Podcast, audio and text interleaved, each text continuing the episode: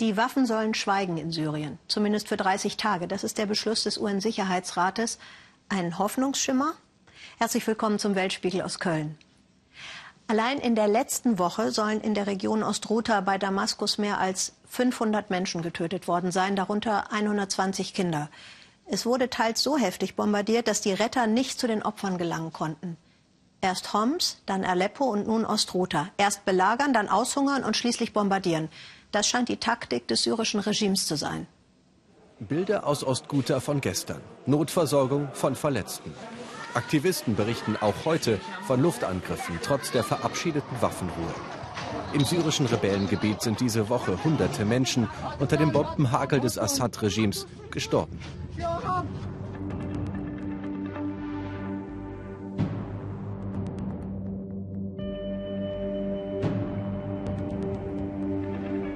400.000 Menschen sind in Ostguta eingeschlossen.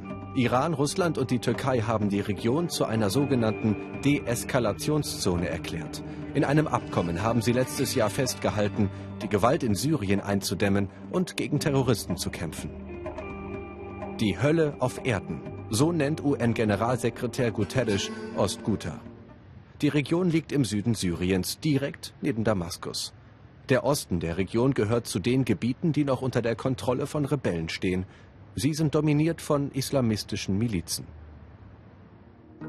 Die Rede ist auch von einem zweiten Aleppo. In Aleppo waren erst tausende Menschen eingeschlossen und dann wurden sie bombardiert. Von Ostguta schießen Rebellen Mörserraketen auf Damaskus. Unter ihnen sind auch terroristische Gruppierungen. Damit rechtfertigt die syrische Armee ihre Angriffe. Die Bewohner hoffen auf eine Waffenruhe, die auch hält, und auf schnelle Hilfe in ihrer verzweifelten Lage. Ich bin jetzt verbunden mit unserem Nahostkorrespondenten in Kairo, mit Daniel Hechler. Herr Hechler, der Sicherheitsrat hat einstimmig die Waffenruhe beschlossen. Wirkt sie? Naja, auch heute sind ja wieder Bomben gefallen, wenn auch deutlich weniger als in den Vortagen. Es gibt keine Meldungen über tote Zivilisten, anders als fast jeden anderen Tag der vergangenen Woche. Das sind Hoffnungsschimmer, aber auch nicht viel mehr. Denn äh, ausgenommen von dieser Feuerpause sind all diejenigen Gruppierungen, die der früheren Al-Nusra-Front oder Al-Qaida nahestehen sollen. Und dazu werden in der Regel die meisten Kämpfer am Boden gezählt. Und deshalb haben Syrien und der Iran heute auch schon angekündigt, weiter hart gegen diese Terroristen vorgehen zu wollen. Im Übrigen gibt es keinen unabhängigen Überwachungsmechanismus in dieser Resolution und es gibt auch keine Zwangsmittel, die angewandt werden könnten, um ihr zur Geltung zu verhelfen. Insofern ist fast zu befürchten, dass diese ohnehin schon brüchige Feuerpause von nicht allzu langer Dauer sein dürfte. Sie haben gerade gesagt, hart vorgehen. Können Sie beschreiben, wie die aktuelle Situation ist, vor allen Dingen nach den Angriffen in den vergangenen acht Tagen? Da haben wir ja in der Tat Höchststände gesehen bei der Zahl der Toten, bei der Zahl der Verletzten. Mehr als 500 Menschen sollen ums Leben gekommen sein. 13 Krankenhäuser sollen vergangene Woche bombardiert und getroffen worden sein. Auch Lebensmittellager, selbst Bäckereien. Hilfskonvois kommen ohnehin seit Wochen so gut wie gar nicht mehr in diese eingeschlossene Region.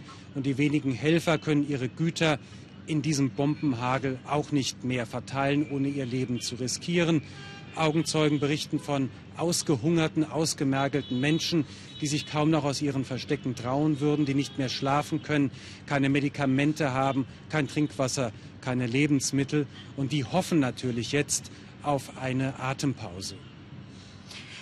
Einen Satz noch, Herr Hechler, zu den Rebellen. Warum sind die so gefährlich? Die sind mit modernen Waffen ausgestattet. Das sind äh, Dschihadisten zum allergrößten Teil. Und sie beschießen Tag für Tag die Hauptstadt Damaskus mit Ra Raketen und Mörsergranaten. Und natürlich verbreiten sie damit auch auf der anderen Seite Furcht und Schrecken.